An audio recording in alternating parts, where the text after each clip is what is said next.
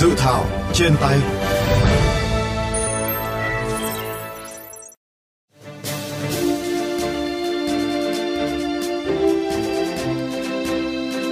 Thưa các bạn, so với luật hiện hành, dự thảo luật bảo vệ quyền lợi người tiêu dùng sửa đổi đã bổ sung thêm chương mới về bảo vệ quyền lợi người tiêu dùng trong các giao dịch đặc thù, hoàn thiện các quy định về giao dịch từ xa và bổ sung hoàn thiện quy định về bán hàng trực tiếp phù hợp với thời kỳ kinh tế số. Đặc biệt, dự thảo luật bảo vệ quyền lợi người tiêu dùng sửa đổi đã dành 5 điều nhằm hoàn thiện quy định về bảo vệ thông tin của người tiêu dùng, trong đó bổ sung quy định về trách nhiệm bảo vệ thông tin của người tiêu dùng, quy định về hoạt động ủy quyền cho bên thứ ba thực hiện việc thu nhập, lưu trữ, sử dụng thông tin của người tiêu dùng. Dự thảo luật cũng bổ sung quy định về các chính sách bảo vệ thông tin của người tiêu dùng, trách nhiệm của tổ chức cá nhân kinh doanh phải thiết lập cơ chế để người tiêu dùng có điều kiện lựa chọn các trường thông tin mà người tiêu dùng đồng ý cung cấp.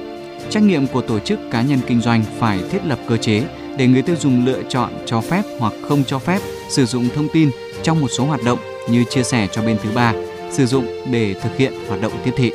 Nội dung bảo vệ thông tin của người tiêu dùng cũng được nhiều đại biểu Quốc hội thảo luận tại kỳ họp thứ tư Quốc hội khóa 15 vừa qua. Đa số ý kiến cho rằng thông tin của người tiêu dùng rất nhạy cảm và dễ bị lạm dụng. Do vậy cần quy định chặt chẽ để bảo vệ khỏi bị lộ, lọt hoặc bị sử dụng thông tin trái phép.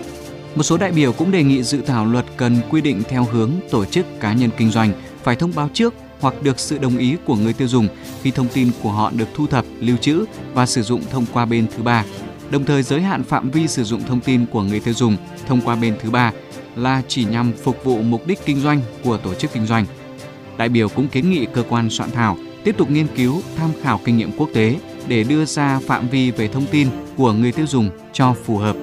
Dự thảo luật bảo vệ quyền lợi người tiêu dùng sửa đổi sẽ tiếp tục được Bộ Công Thương trình lý, hoàn thiện trước khi trình để thông qua tại kỳ họp thứ 5 Quốc hội khóa 15 diễn ra vào tháng 5 năm 2023.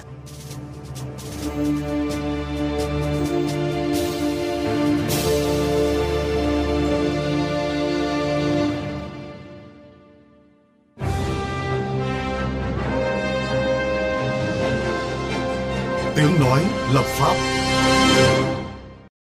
Thưa quý vị, việc bổ sung thêm nhiều quy định có giúp ngăn chặn tình trạng lộ lọt thông tin của người tiêu dùng đang diễn ra rất nghiêm trọng. Phóng viên VOV Giao thông đã có cuộc phỏng vấn ông Hồ Tùng Bách,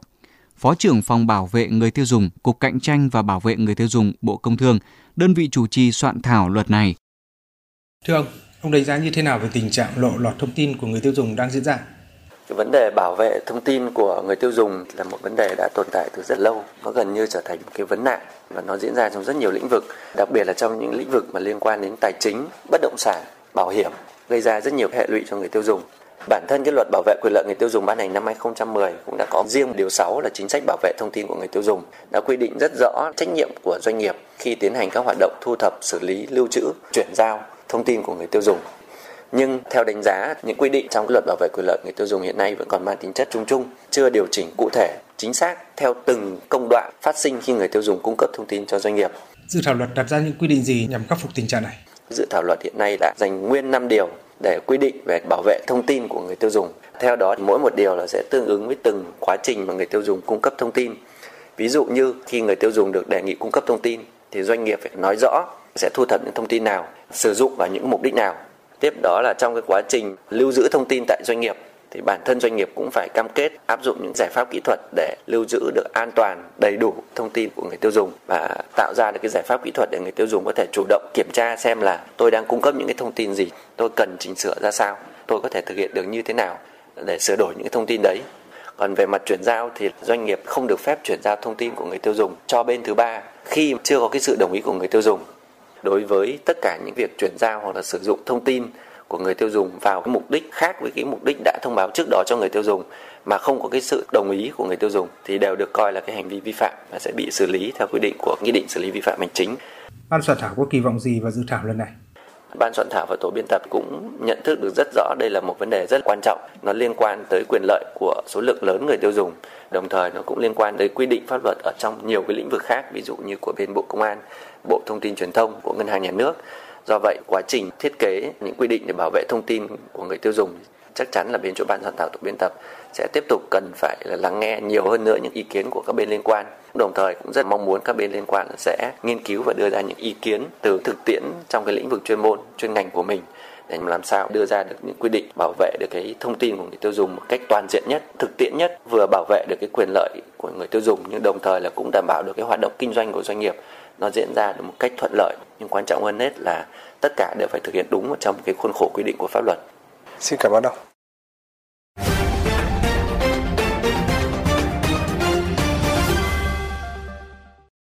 Thưa quý vị, dự thảo luật bảo vệ quyền lợi người tiêu dùng sửa đổi đã được các đại biểu thảo luận tại kỳ họp thứ tư Quốc hội khóa 15 vừa diễn ra mới đây. Những nội dung nào cần chỉnh sửa, hoàn thiện cho phù hợp, đặc biệt là việc ngăn chặn tình trạng lộ lọt thông tin của người tiêu dùng. Phóng viên kênh VOV Giao thông đã có cuộc phỏng vấn ông Tạ Đình Thi, Phó chủ nhiệm Ủy ban Khoa học, Công nghệ và Môi trường của Quốc hội, đơn vị trực tiếp thẩm tra dự án luật bảo vệ quyền lợi người tiêu dùng sửa đổi. Ông đánh giá như thế nào về tính cấp thiết của dự thảo luật bảo vệ người tiêu dùng sửa đổi ạ?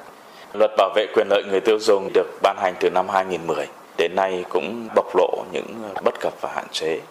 Thứ hai, chỉ thị số 30 năm 2019 về tăng cường sự lãnh đạo của Đảng và trách nhiệm quản lý nhà nước đối với công tác bảo vệ quyền lợi người tiêu dùng. Và chỉ thị số 03 năm 2021 về tăng cường sự lãnh đạo của Đảng đối với cuộc vận động người Việt Nam dùng hàng Việt Nam trong tình hình mới. Thứ ba, chúng ta cũng cần cụ thể hóa và thi hành Hiến pháp năm 2013. Trong đó, Hiến pháp đã đề cập những vấn đề về bảo vệ con người. Đây là vấn đề chúng ta cũng cần cụ thể hóa trong dự thảo luật. Với những yêu cầu như vậy thì dự thảo luật đã đáp ứng được tính cấp thiết đó hay chưa ạ? Tại kỳ họp Quốc hội vừa rồi, các đại biểu Quốc hội cũng đã có nhiều ý kiến và theo tổng hợp của chúng tôi thì cũng có 143 lượt ý kiến thảo luận ở tổ, 23 lượt ý kiến thảo luận tại hội trường. Ờ, Ủy ban khoa học công nghệ và môi trường cũng đã tiến hành thẩm tra cũng cho thấy có những vấn đề cần tiếp tục nghiên cứu, chỉnh lý, hoàn thiện. Thứ nhất là khái niệm về người tiêu dùng có bao hàm tổ chức không? Thứ hai là cần định vị luật bảo vệ quyền lợi người tiêu dùng trong hệ thống pháp luật để làm sao có tính đồng bộ và tính thống nhất. Thứ ba nữa là liên quan đến hàng hóa khuyết tật, hợp đồng mẫu, đặc biệt là bảo vệ thông tin người tiêu dùng trong việc phát triển kinh tế số. Một trong những nội dung đáng chú ý tại dự thảo là việc bảo vệ thông tin của người tiêu dùng. Theo ông, với những quy định đặt ra tại dự thảo đã góp phần ngăn chặn những tình trạng lộ lọt thông tin của người tiêu dùng hay chưa và cần chỉnh sửa những gì ạ? Trong ờ, dự thảo luật cũng đã có những quy định về trách nhiệm bảo vệ thông tin của người tiêu dùng. Tuy nhiên cũng cần nghiên cứu một cách kỹ lưỡng chúng tôi cho rằng có hai khía cạnh cần quan tâm. Thứ nhất là bản thân người tiêu dùng phải có trách nhiệm tự bảo vệ trong các giao dịch, đặc biệt là giao dịch trên nền tảng số. Thứ hai nữa là trách nhiệm của các tổ chức cá nhân kinh doanh. Trong này có việc thu thập thông tin để sử dụng cho những mục đích của tổ chức mình cần có những các quy định rõ ràng cụ thể. Thứ ba nữa là khi cung cấp thông tin cho bên thứ ba thì ràng buộc trách nhiệm thế nào trong những trường hợp nào. Những quy định trong thời gian tới khi trình Quốc hội thông qua tại kỳ họp thứ năm vào tháng 5 năm 2023 thì các cái vấn đề này phải được quan tâm để đảm bảo tính khả thi của luật. Theo ông, nếu dự thảo luật được ban hành thì sẽ có tác động xã hội như thế nào? Nếu luật được ban hành thì ảnh hưởng tác động xã hội chắc chắn sẽ rất là lớn. Thứ nhất, việc bảo vệ quyền lợi người tiêu dùng đối với những đối tượng yếu thế. Thứ hai nữa là sẽ nâng cao cái trách nhiệm của các tổ chức cá nhân kinh doanh, kể cả các nhà sản xuất phân phối qua đó sẽ nâng cao chất lượng dịch vụ hàng hóa cũng như tạo ra và thúc đẩy quá trình tăng trưởng và phát triển bền vững. Xin cảm ơn ông.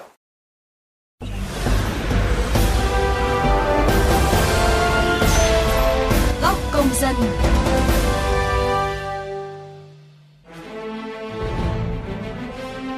Thưa quý vị và các bạn, thời gian qua lực lượng công an đã phát hiện xử lý hàng trăm cá nhân tổ chức liên quan đến việc bán dữ liệu cá nhân trong đó có một số đường dây chiếm đoạt mua bán dữ liệu cá nhân với quy mô lớn, có vụ việc lên tới hàng nghìn gigabyte. Trong đó có nhiều dữ liệu cá nhân nội bộ nhạy cảm. Thậm chí chỉ với vài thao tác tìm kiếm trên Google, bất cứ ai cũng có thể tìm được các website mua bán thông tin cá nhân người dùng. Điều đó cho thấy tình trạng lộ lọt thông tin đã đến mức báo động. Do vậy, những quy định mới tại dự thảo luật bảo vệ quyền lợi người tiêu dùng sửa đổi được cho là sẽ khắc phục những bất cập này. Bạn kỳ vọng gì vào dự thảo luật này? Nếu được ban hành, các quy định mới của dự thảo luật sẽ góp phần ngăn chặn tình trạng bị lộ, lọt thông tin của người tiêu dùng như thế nào. Mời các bạn cùng chia sẻ ý kiến, đóng góp cho dự thảo qua hotline 024 37 91 9191 qua fanpage VOV Giao thông hoặc có thể góp ý trực tiếp trên cổng thông tin điện tử của Bộ Công Thương. Đừng quên đón nghe và tương tác với dự thảo trên tay trên FM 91 MHz, vovgiao thông.vn hoặc trên các nền tảng podcast dành cho di động, Spotify, Apple Podcast và Google Podcast. Chương trình dự thảo trên tay hôm nay xin được khép lại tại đây.